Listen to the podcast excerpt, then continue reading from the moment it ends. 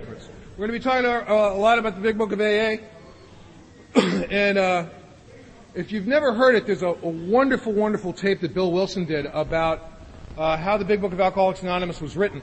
And it's very wonderful and very funny. He uh, had heard that some people were starting to iconize the book, sort of uh, hold it sort of up as a holy book and uh, and take it sort of in, in really uh, nitpickingly literal. And he tells a story about the writing of the book, which is a hysterical story. I mean, it's these guys who were trying to get paid. I mean, they basically were trying to make money. They were uh, they they were selling stock certificates in a, a corporation that wasn't incorporated, um, and they kept like writing a, a chapter and showing it to people and saying, "Can we have the money?" And they'd say no, and they'd write another chapter. It was a, a riot. Uh, and one of the descriptions, if you get a chance, in A A Comes of Age, there's a wonderful description, probably my favorite description, of Bill sitting down and re- writing chapter five. They had written the first four chapters, and then he got together with a bunch of guys, and there was no formal six-step program that was like on a sheet that they had been using. They, he sat down with a group of guys, and they boiled down what they had been doing in the Oxford group to basically six steps. And they said to Bill, "You're going to have to write this thing now. I mean, the time has come. You're going to have to write how it works." So he went off to actually codify the thing and write it. And this is just, it's so perfectly A A. After he finishes it, one of his guys comes over with a new guy with ninety days, and Bill is, of course, flipping out. He's written this thing. He wrote the twelve steps. And he shows it to them, and they start picking it apart. The new guy's going, eh, I don't know. And it's just such perfect A A that, it, you know, this guy with ninety days is busting his chops about the first draft of chapter five. So I love that, and I, I try to remember that any time I start to iconize the book, because um, it's it's not a good idea. I had uh, sponsored a guy some years ago. There was this guy, very powerful, very wealthy guy, um, was sent to a rehab by the company that he worked for, worth many, many millions of dollars, and uh, up in the Oregon area. And he called his brother, and he said, "Look, I don't know how I'm going to do this, but I got to do it." His brother was a member of A A. He said, uh, I heard a tape of this guy named Scott Redman, and I'm telling you that this guy can, this guy can get me sober. This guy can do it. I heard this tape. I don't know how I'm going to find him. I don't know where he is, but I got to find a way to get to this guy, and I'm telling you everything's going to be okay.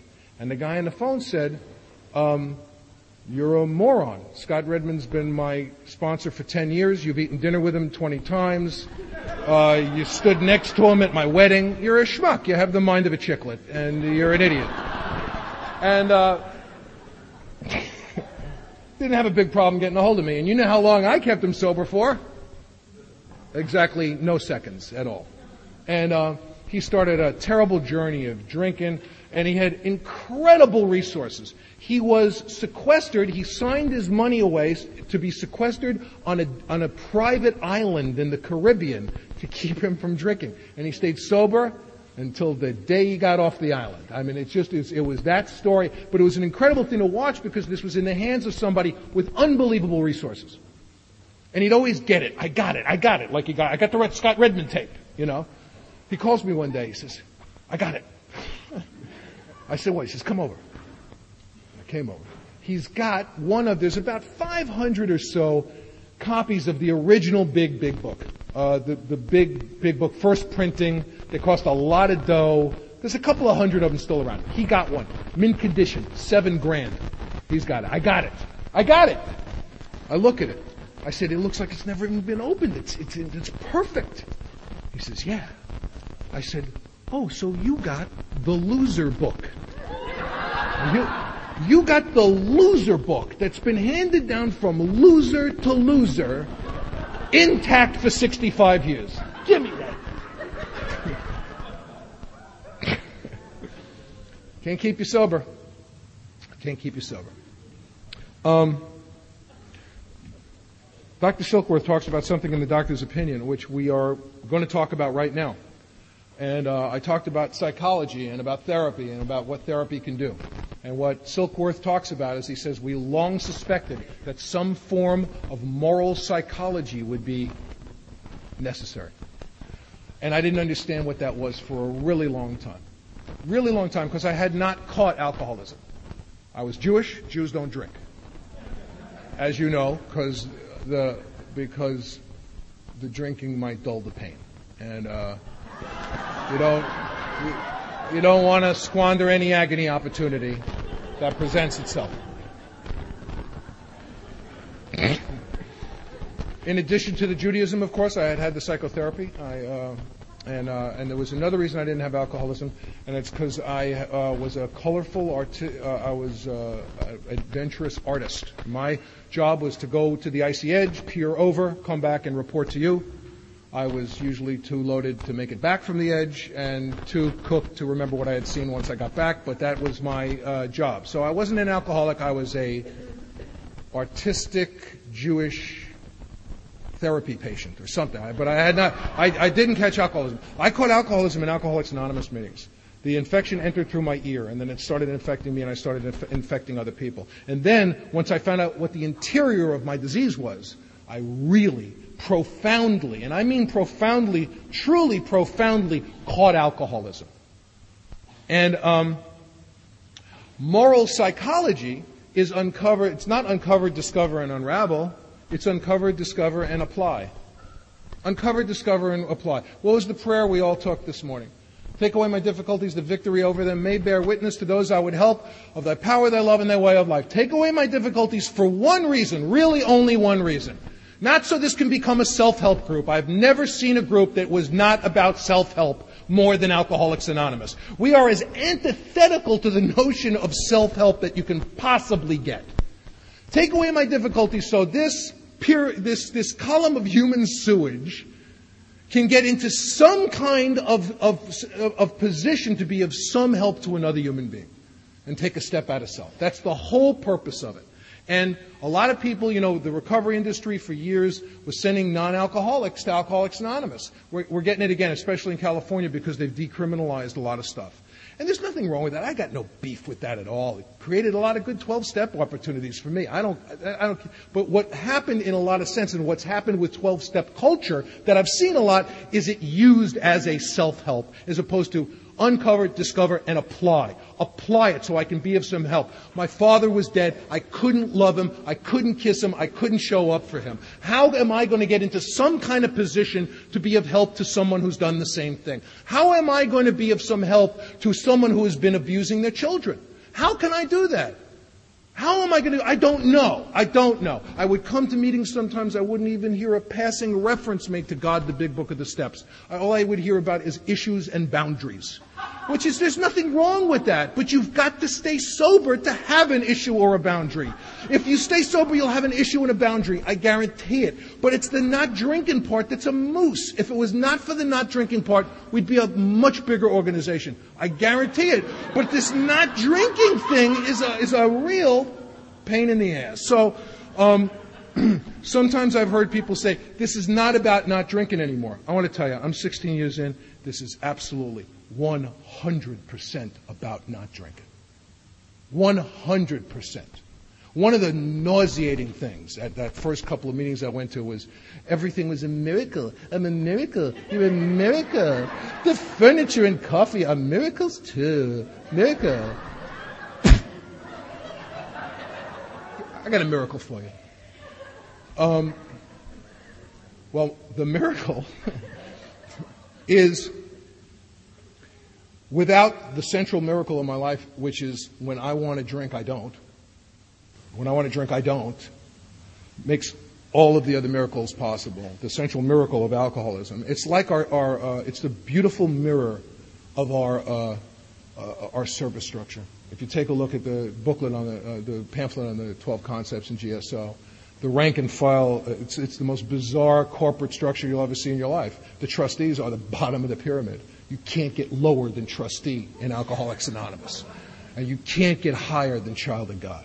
You can't get higher. There's no loftier goal than to be a member, a rank and file member of Alcoholics Anonymous. I'm resentful at Nazis for slaughtering Jews. It affects my self-esteem, pocketbook, ambition, personal relations, and sex. Now, resentment's no big deal. It's just the source of all spiritual illness, the great destroyer of all alcoholics. It'll cut me off from the sunlight of the spirit, drag me ass, my ass out, and kill me dead. But don't be alarmed. No big deal. Because, you see, I don't just dislike stuff. I don't just dislike stuff. I re-experience this hatred. I hate so intensely that I wake up and I, I care for my hatred like a little flower. I water it. I care for it. I love my hatred.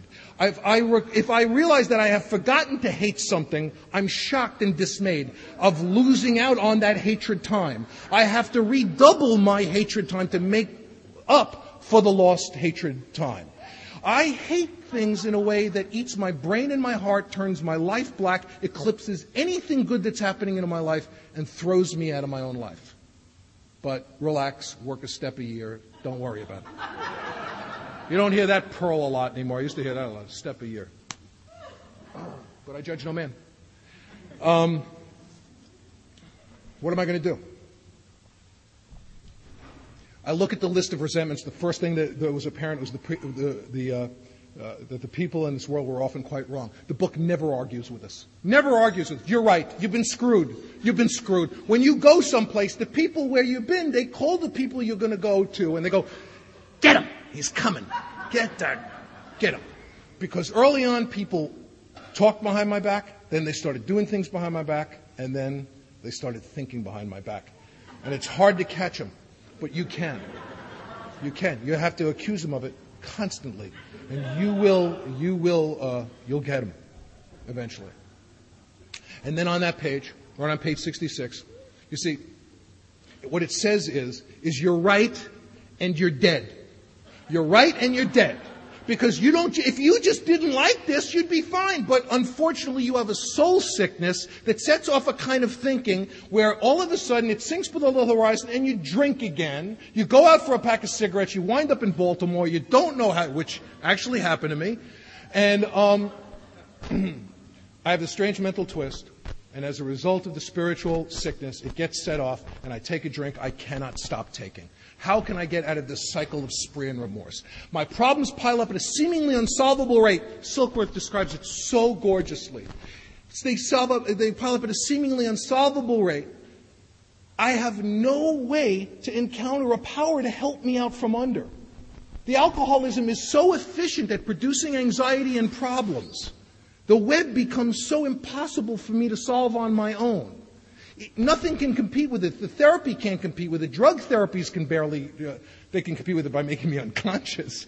But uh, I can't encounter anything. And all we're talking about is some spiritual tools that will help me encounter a power greater than myself that will get me out of the cycle of spree and remorse. And the minute I did it, for the first time, I started the cycle of surrender and commitment, where I made a little surrender. I got on my knees. I said a prayer with another man. There was a little...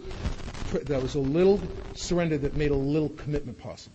And then a little commitment made a bigger surrender possible. And a surrender made a big, as opposed to the cycle of spree and remorse, which is every spree created more guilt, all more remorse, and it became bigger. The bi- hell became bigger and bigger and more inclusive.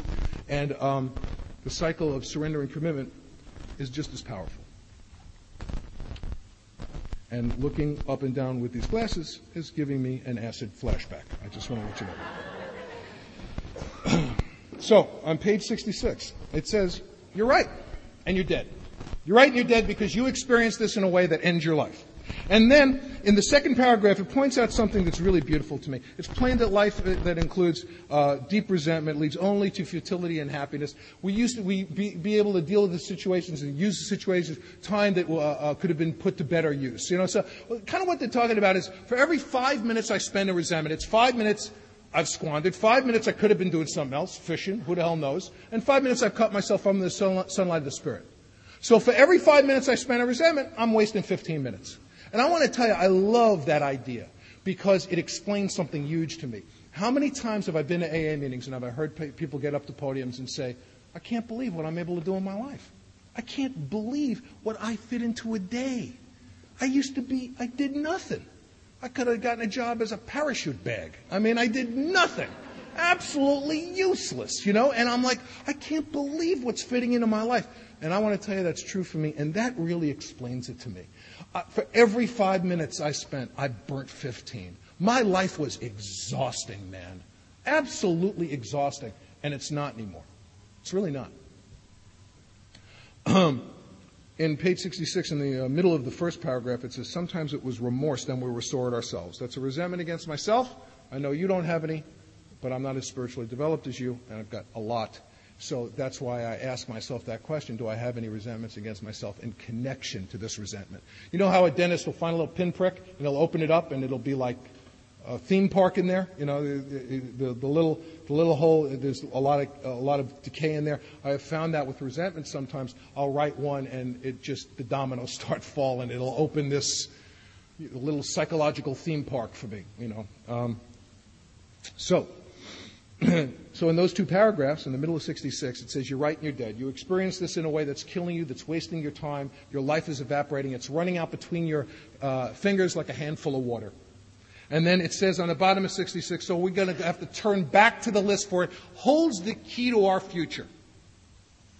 In that state, the wrongdoing of others, fancied or real. And I want to tell you, if I only had real events on my inventory, it would have been a pretty short document. Because uh, I did a lot of mind reading. One of my defects of character is mind reading. As a group, we're the most pathetic group of mind readers I've ever met in my life. I mean, I, I so many of my resentments are uh, are uh, due to mind reading, not good mind reading, but mind reading. And um, I mean, I'm oh, not good at it. Um, Fancy Darilla had the power to actually kill. We saw these resentments must be mastered. We how we could not wish them away any more than alcohol. You know, it's a funny thing. Wish them away any more than alcohol. Sometimes, to me, a prayer's a wish if it's not moored to uh, uh, to specific action.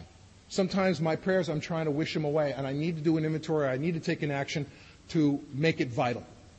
Um, I, you know, some people pray for people who they're resentful at. Uh, it's mentioned in one of the stories of the big book, and I, I, I don't indict that at all. I know it works for a lot of people. It has never worked for me. My prayer usually winds up being, Pop, help this guy. Kill him. He, uh, he needs killing. It'll be good for him. And will it'll be good for everybody, I think. Um, my sponsor used to say, just stop the prayer in the middle, you know. Um, So it's never worked for me. I, I, I would try to will these things away, wish these things away, uh, uh, uh, uh, and I can't will them away just as I can't will away alcohol. And then on the top of sixty-seven in the first paragraph, it says some pretty remarkable stuff. It says that this is a sick person. On the, on page sixty-five, actually page sixty-four, it says something very important in the last paragraph. It says, we've not only been mentally and physically ill, we have been spiritually sick. So if you're an alcoholic, you're spiritually sick. Okay? It's very clear about that. And on the top of sixty-seven, it says, if I'm resentful at someone who is spiritually sick. Now, how do I decide if I'm resentful at someone who's spiritually sick? My first sponsor gave me a really nice technique that I love to use. He said, Scott, odds are if they're one of the five A's. And I'm going to use a bad word, but I'm, and I apologize already. that I apo- He said, alcoholic, if they're one of the five A's, they're probably spiritually sick. Alcoholic, addict, Al-Anon, Alateen, teenage version, or asshole. And uh, he said, if you can't get him into the first four, you know, there's always a seat in the fifth category. And um, uh, does, does that mean they are spiritually sick? I don't know. Fancy to real, it has the power to actually kill. But if someone is spiritually sick and I'm resentful at him, then one of my defects, it says on the top of sixty-seven, that I should be able to show them the same tolerance, pity, and patience I would cheerfully grant a sick friend. Now, I want to tell you something. For me, the opposite of resentment is not always peace, love, and happiness. The opposite of resentment might be the absence of murder. I might just not kill that person, but it doesn't mean I have to like him. It says then, on the following paragraph on sixty-seven, we cannot be helpful to all people, but we must at least take a kindly and tolerant view of each and every one. Now, my aunt held my arms to my side so I could be hit. She was an extremely abusive woman. Um, do I like her? No. Do I hang out with her? No. Do I spend time with her? No. Do I resent her? No. Absolutely not. Was the resentment my fault? Absolutely. Now, a reasonable person would have simply not liked her and never let her be alone with my children, right? But I spent nineteen years of my life character assassinating the woman, doing whatever I could do to be, uh, make her miserable. If you said, I like her, I'd go, no, you don't. And I'm going to tell you why. Um, so... The other thing I love on the top of sixty-seven It says, it doesn't say pray for the other person. It actually says pray for yourself. It says, when a person offended, we said to ourselves, not to the other person and not to myself, loud enough so that they can hear me. Just, just to myself. Just to myself. And I've had many people in Alcoholics Anonymous tell me that they were resentful at me. I don't know what book they're reading. I judge no man, but I never get it. I never get when somebody walks up to me and says, you know, I've been very resentful at you. I always try to interrupt and say, this is not good information for me. This is not information I should have. If you want to discuss the problem, that's fine. But the book says, really clearly, this is not, God save me from being angry, that will be done, not mine. This is not information that's going to be helpful or useful to me. Um, so, in the third uh, paragraph, to me, the entire world turns on the third paragraph on page sixty-seven. It's the way out. It's my road to freedom. It's the it's the arch uh, to which I will pass through. It's how am I possibly going to stop hating the Nazis? How am I possibly going to stop hating my aunt? How am I possibly going to stop hating myself for being loaded the night my old man died, for being a piece of crap as a father? You guys told me I wasn't bad getting good. You said I was sick getting well. Is that right? Yes. But I felt like a bad guy. And I'll tell you why. I acted like one just about all the time. So I I had to start like not acting that way in order to stop not feeling that way. You know, and sometimes I've heard people say in A A say, I don't want to get well. Well, I, I do. And the big book of A A tells me I can. In the seventh chapter, it says, uh, wife or no wife, job or no wife, job, tell a man he can get well if he starts depending on a higher power. I don't want to get cured, but I do want to get well. And there's tremendous wellness in Alcoholics Anonymous. Those are the guys who I hang out with. So,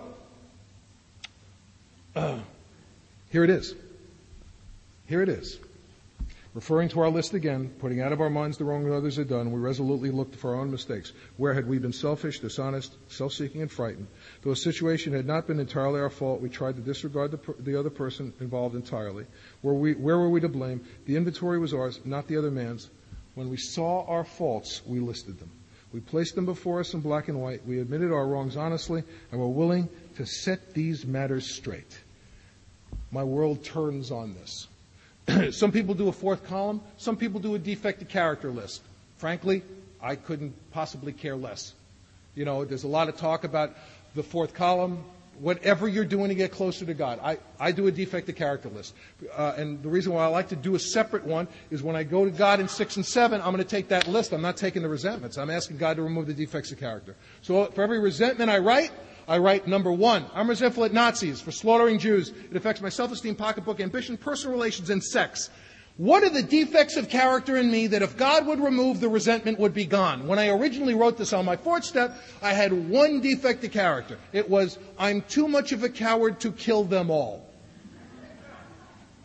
My sponsor took umbrage with this in his own very sweet, wonderful way. And we did some work on this, and my world turned. He said, the inventory is yours, not the other man. Okay? Now, it says on page sixty-five, we write uh, uh, resentments against people, institutions, and principles. People I know, institutions. The Nazi government is an institution. The government of South Africa is an institution. Homophobia is a principle. Racism is a principle. Anti-Semitism is a principle. Plenty of resentments there. Some people, I, I, uh, I sponsored a member of the Aryan Brotherhood. And I sponsored him for a couple of years, and this guy wound up calling me up and saying, what should I bring to your son's bar mitzvah?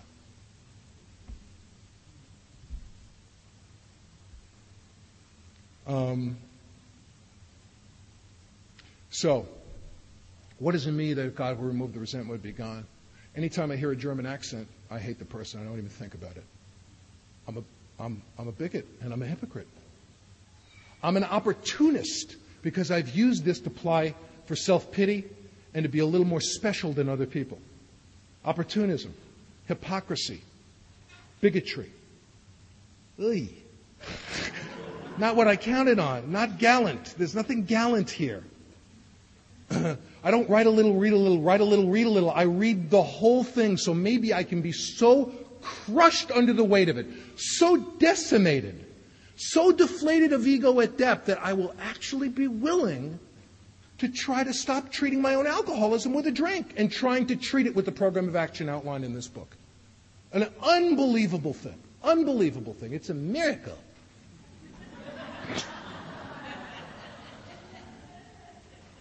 Self-pity. I want to tell you right now, you bottle self-pity, it'll knock crack off the market in fifteen minutes. It's a better drug, more available. When I get filled with self-pity, I get a little lump in my throat. My eyes get watery. I, I lean forward. It's good stuff. And uh, and you know, it's funny, the different forms of self. It's so been so important and helpful for me to be specific uh, on my inventory. Selfishness, self-centeredness, and self-seeking are interesting. Selfishness is kind of wanting it all for me. Self-seeking is trying to figure out what's in it for me. And self-centered is figuring it's all about me. So they're, they're the same, but they're a little different. And I like they got their own little English on the ball, you know. I like that. My family, uh, well, before I get into my family, um, it says in the book that if I could accept the fact that they were spiritually sick like me, I would show them tolerance, pity, and patience. So obviously one of my defects of character has to be I am unwilling to accept the fact that the Nazis are children of God who could be spiritually sick like me. I thought my hand would fall from my body. Now, does that mean... Now, what is the opposite? I'm resentful at my aunt for holding my arms to my side so I could be hit as a child. That affects my self-esteem, pocketbook, ambition, personal relations, and sex. What are the defects of character in me? Blue skies, God's got a magic wand, he comes and touches me on the head. What is it in me today? I'm a hypocrite. I've been abusive to my children. I treated my children like crap. Uh, I, I, I'm a character assassin. I'm a grudge holder. I'm self-righteous. You know, I'm wrong, but you're wronger.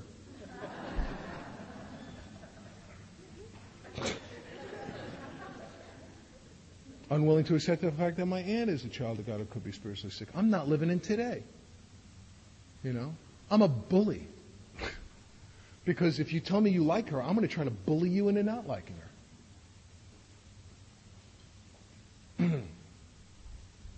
Was the act, was the event my fault? Absolutely not. From my point of view, absolutely not. Was the resentment my fault? Every time, without exception, with no loopholes, every time.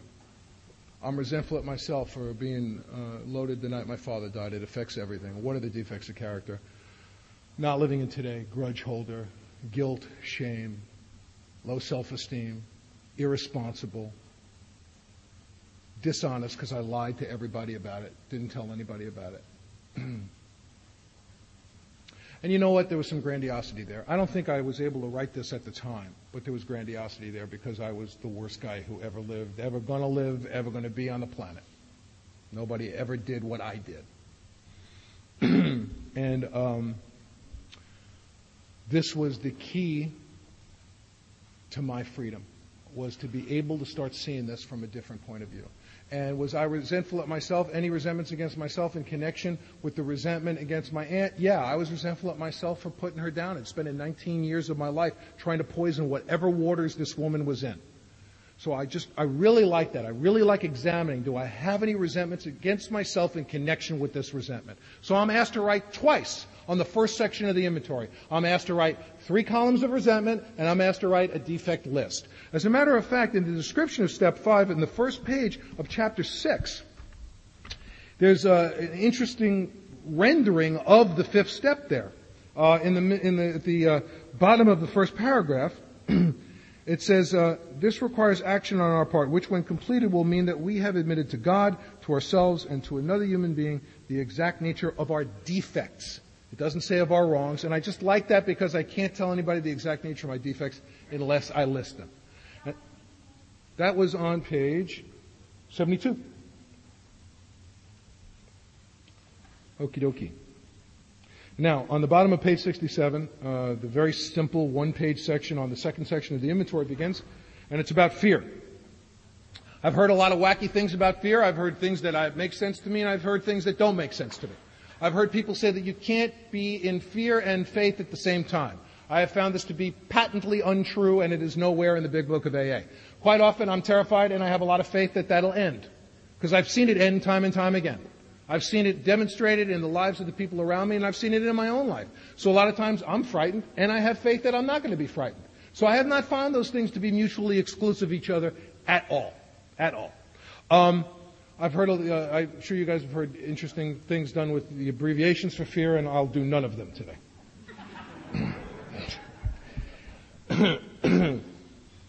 One of the things I really love is uh, on the uh, top of sixty-eight, it, it, it talks about self-reliance failing us. It says we put our fears down thoroughly, and we put them down on paper even though we had no resentment in connection with them. So, here's an interesting thing. If there had been a P R guy working on the writing of the big book of Alcoholics Anonymous, in the middle of the description of step nine, it says that you will know freedom from fear of financial insecurity. Books written between thirty-seven and thirty-nine. Global financial collapse. Bedlam. People jumping off skyscrapers. Terror in the street. People selling apples in the street. Absolute misery. If there had been a P R guy, I'd go, don't tell them that. Promise them anything. Give them a Corvette, but don't promise them freedom from fear of financial insecurity. It doesn't make any sense. And they did it. They did it. They promised in those days the most unlikely thing you could possibly promise a human being. And they did it, and it paid off. And right now, we're in the middle of some unique, volcanic, catastrophic fear.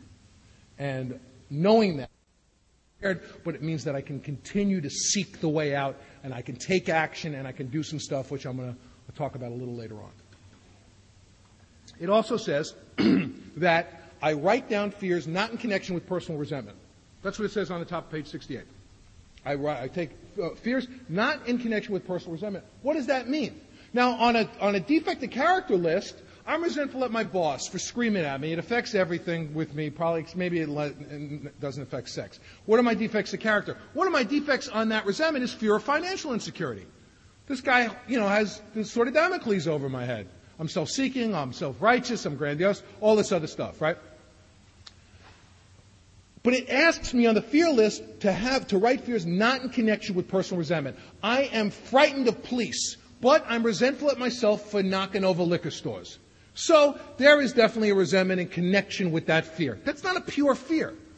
Okay? I'm going to write the resentments against myself for knocking over liquor stores, and maybe fear will get on, somehow get onto that, that defective character list. What are the pure fears that I experience not in, in connection with personal resentment?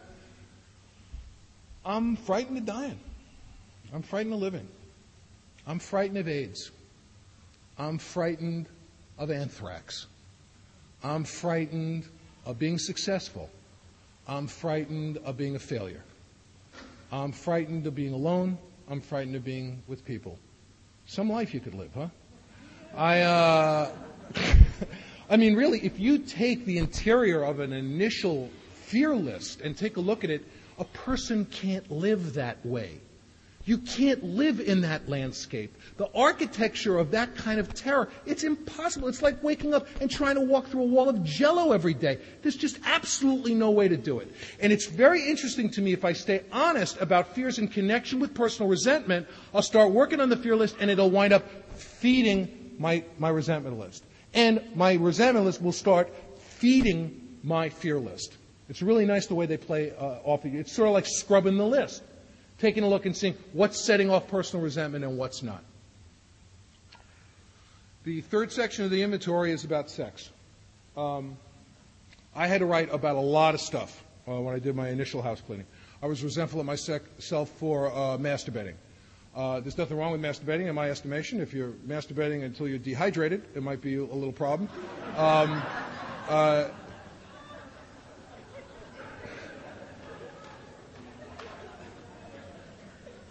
I had to try to get a sh- shape of sane and sound ideal for my future sex life and my future life. I love the sexual inventory so much because it's about the architecture of my life for me. In the second paragraph of page sixty-nine, the way I read it, I'm basically asked to write, you know, uh, I'm asked to write down who I've hurt, and I'm asked to write about seven basic points. Where have I been? Selfish, dishonest, or inconsiderate. That's three. Where have I unjustifiably aroused jealousy, suspicion, and bitterness? That's six. And here's the magic one. It's, to me, it's as powerful as what we read on page sixty-seven, that paragraph where the world turned. What should I have done instead? Not what could I have done. What could I have done at the time? I could have dismounted when I realized the person was dead. That's what I could have done. That's what I was capable of doing. That's what I was capable of doing. Good, good news for the men I sponsor who are here today. Uh, um, what should I have done? I shouldn't have been in the neighborhood. I shouldn't have, I shouldn't have done anything.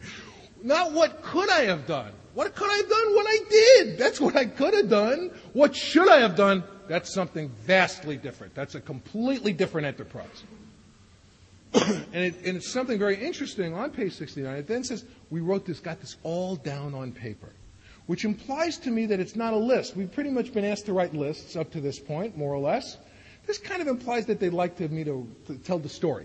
Now, they don't care if the Chablis had a blush and it was a full moon. They just care that I write about how I did those seven things. Whereas I selfish, dishonest, inconsiderate, unjustifiably aroused jealousy, suspicion, and bitterness. What should I have done instead? In this way, I try to shape a sound ideal for my future life. It says future sex life. I say sex life. I say my life. This is the kind of guy I want to be. What an incredible thing. Uncover, discover, and apply. No doctor ever gave me a shot and said, here, here's a bunch of gimmicks and some vaccine. Go shoot other people up. In my case, it would have been a particularly bad idea. But I was never asked to pass it on. And here I was told, that's all you got to do. If you've never heard uh, an A A speaker named Sybil Corwin, I want to urge you, if it's possible, to get a hold of one of her tapes. Uh, she has, for me, the most powerful story of the twelfth step. And uh, when I was uh, a newcomer in A A, it was the most appealing and compelling story that I heard. She was uh, the first woman to sober up in Alcoholics Anonymous in Southern California. And um, when she came in, she came in uh, as a result of uh, reading the Jack Anderson uh, article in the Saturday Evening Post. Uh, A A L A... Had, which had one meeting. A guy tried to branch off and start another meeting, and they said, we'll sue you. We're going to incorporate A A if you try to start another meeting. And this guy, who was Sybil's brother, said, that's like trying to incorporate the sunset, which I, I just love that. Um, at any rate, uh, they had just gotten the written responses, or some of the written responses to the big book of A A had come in uh, to New York from people in L A, and at her first couple of meetings, in her first couple of weeks of sobriety, the guy who was in charge there handed her a bunch of letters and said, this is from all the women in this area who have responded to the big book. Go talk to them. But don't tell them anything, because you don't know anything.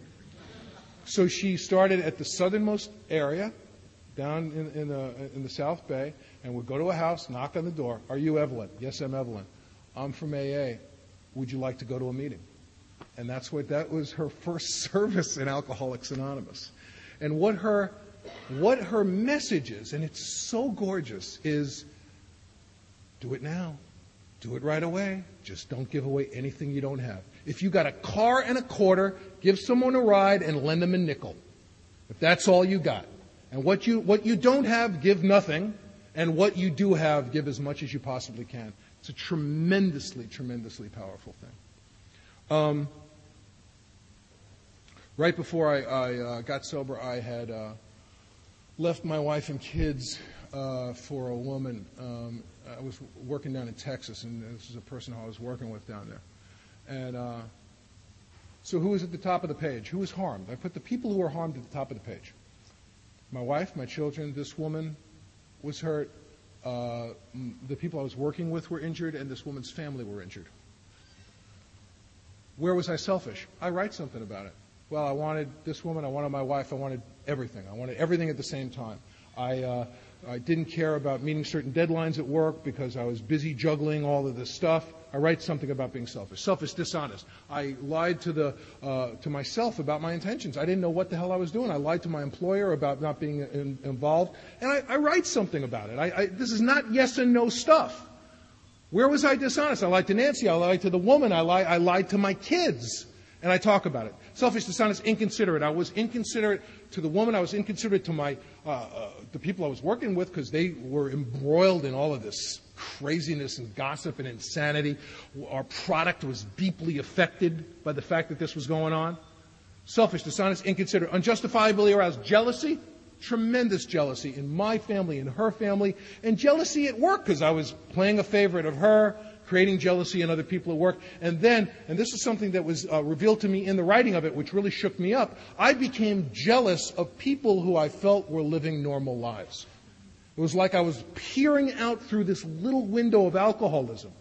That's what would happen to me. The worst thing that would happen to me is like days like Halloween, like days where people were were carrying on the business of life.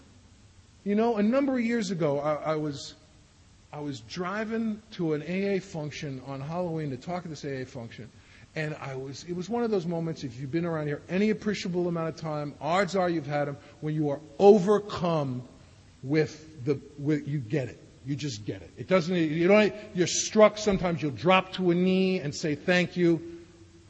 It's incredible. And this was one of those moments for me. I'm driving to this thing and I'm seeing that wonderful scene. You know the scene. Kids running through the street with bags of candy and their, their cape streaming behind them, you know, and leaves blowing, or it's L A, so a leaf is blowing around, you know.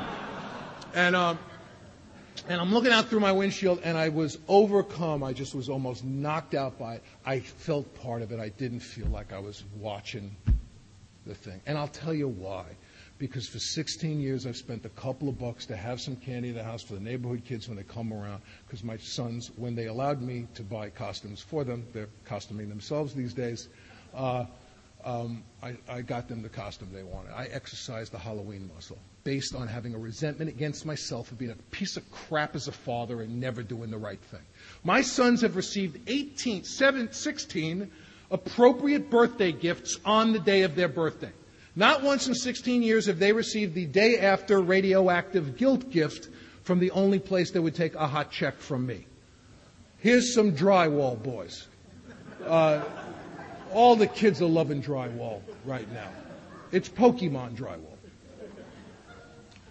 Um, I've exercised the uh, the birthday muscle sixteen times. I don't feel guilty on my kid's birthday. That's the kind of guy I want to be. Selfish, dishonest, inconsiderate, unjustifiably aroused, jealousy, suspicion. I was suspicious. I created suspicion in both camps. I created suspicion at work. I created suspicion of myself. I started doubting my own sanity, and I write about that. I told one person I'd be there for Christmas. I didn't go there. I went to another place, and I write a little something about it. And bitterness. Well, that's the whole shooting match, isn't it? I became embittered with my own life. I wanted her. I wanted her. Why can't I have them? My kids are starting to feel nuts. Uh, they're trying to get ready for school. Things aren't in place. Everybody's disorganized. And the alcoholism just starts eroding. It just starts eating away at you. You know, it's just like, it's like standing on the beach and having the sand sucked out from underneath your feet over and over again. What should I have done instead? Now, it says... It says in the big book of A A that we will not be the arbiter of anybody's sexual behavior. On page sixty-nine, Bill has this little thing, and I think he was addressing the, uh, the, the, the kind of the people who were still pretty much hardline Oxfordites in Akron, and he had another camp in New York. It's New York. He has a lot of deranged, wacko people who are like, you know, into therapy and art and, you know, doing a lot of stuff. So, you know, they say have sex with everything. The Akronites say have sex have to have a kid. And he, he says, we don't want to be the arbiter of anybody's sexual behavior. And still, you know, we see that go on in Alcoholics Anonymous. My home group is a, a men's stag where, uh, where we've successfully created an atmosphere that gay and straight men are uh, attending a meeting together and really committed to one another. And one of the reasons that we've been successful at it is I uh, sponsoring a, a great deal of gay men who could not attend the meetings I was going to, uh, especially one which was kind of my home group, because remarks were being made from the podium in an offhanded way that were so injurious that it just, it, it, it was almost impossible to feel part of. And it was made in a totally offhanded way. If these had been racial remarks or anti-Semitic remarks, they wouldn't have been tolerated for one minute. So we made a choice, which was the culture of our meeting and the tradition of our meeting. Every meeting has a tradition, that we wouldn't tolerate it. That if a guy did it, we would make it very clear to him in as kind and loving way as possible that he should never come back to the meeting again. Just kidding, just kidding. But we would make it very, very clear that this was the tr- this is not appropriate behavior for our meeting. Nothing wrong with it. Um, we don't want to be the arbiter of anybody's behavior. And uh, and I, I want to tell you, it's really been a remarkable thing to be uh, part of that fellowship. it's been an incredibly powerful, powerful thing uh, for me. Um, what should I have done instead? Some people might take a look at what I, do, I had done and approach it like the uh, maybe the original Achronites would have said, well, that's bad, that's adultery, that's one of the Ten Commandments, you should clearly have not done that. Uh, you should be having missionary-style sex with one person until you die. And um, so that would be their take on it. This was my take on it. My take on it was not that I never should have been there, not that I sh- ever should have done it. My take on it was I either, sh- I either should have committed to my marriage or committed to, people get divorced, or committed to the other woman in the other relationship, but I never should have done both at the same time. I never should have lied. I should have been an honest, I should have had open and honest conversations. I should have told the truth, and I shouldn't have done both at the same time. That's the kind of man I want to be. That's the kind of communication I want to have. Now, for another person, that might be a totally inappropriate thing to write, you know, on either end of the scale. But this is about me finding a higher power that's going to break my cycle of spree and remorse, not you, not yours, you know. So uh, I did that sexual inventory, and I, uh, thank God, n- didn't have to write about masturbation because I had not become dehydrated, and I... Uh, um, um, so there are the uh, the three sections of the inventory. I'm asked to write th- four times. Twice on resentments, once on fears, and once on sex. Um, I went and did step five to my sponsor, with my sponsor for some bizarre reason. Believe me, I don't know where I got this idea. I thought that I was going to take my inventory over to his house and drop it off, and he was going to read it and then comment on it. And I got to tell you now, I really, I do not know where I came up with this idea. I've heard uh, the longest fifth step I've ever heard uh, was twenty-two hours, and the shortest fifth step I've ever heard was fifteen minutes. They're both drunk. Okay? And the reason why is that they didn't do anything after that. I, I personally could care less how long or short a person's inventory is. Sometimes guys ask me, how long should it be and how long should it take me? Well, right near uh, uh, the end of, of uh, our, our, uh, our book, on page seventy, it says, uh, uh, if you've been thorough, you've written down a lot. I have no idea what a lot is for you. I mean, what's a lot for you, it ain't a lot for me, and vice versa. How long should it take you? Well, as long as it takes to write down a lot, I guess. I, I don't know how long it would take you to write down a lot. So I really like that. I, I've sponsored guys who've been working on their inventories for six years.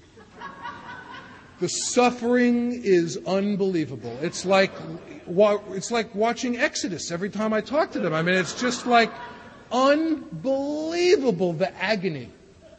It's not my inventory. It's theirs. Um, and then I've, uh, I sponsor guys who've done it in a couple of weeks, couple of months. Uh, I took three months to do it with mine. I have no idea what the right thing is for uh, for other guys and other gals.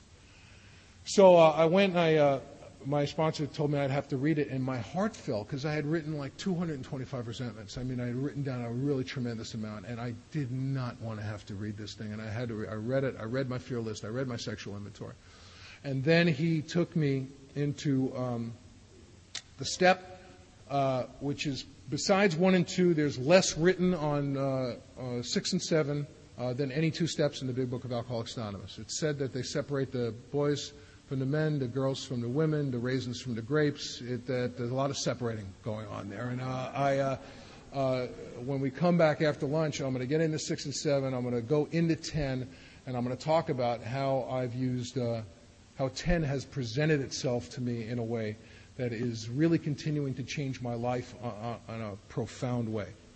Um, before we break, uh, I, uh, for all of the, those who are bored, Uh, I want to tell you my favorite story about being bored in Alcoholics Anonymous, and then we'll break for lunch.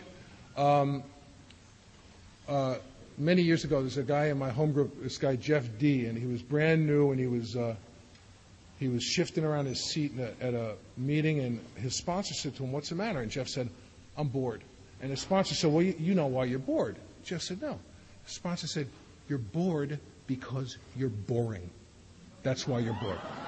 And it, it freaked him out. It was like an acid moment. He went, wow, wow. It blew him away. And he thought, what a great thing to say to a newcomer. You know, it was really worked. So he could hardly wait till a newcomer told him that they were bored. Thirteen years later, No newcomer has told him that at the point. He's at a meeting with a young lady, my old home group, the North Hollywood group in L A, and there's a young lady there, she's new, and she's shifting around in her seat. And Jeff says, "What's the matter?" She says, "I'm bored." He says, "Well, you know why you're bored." She said, "Yeah, because I'm with you."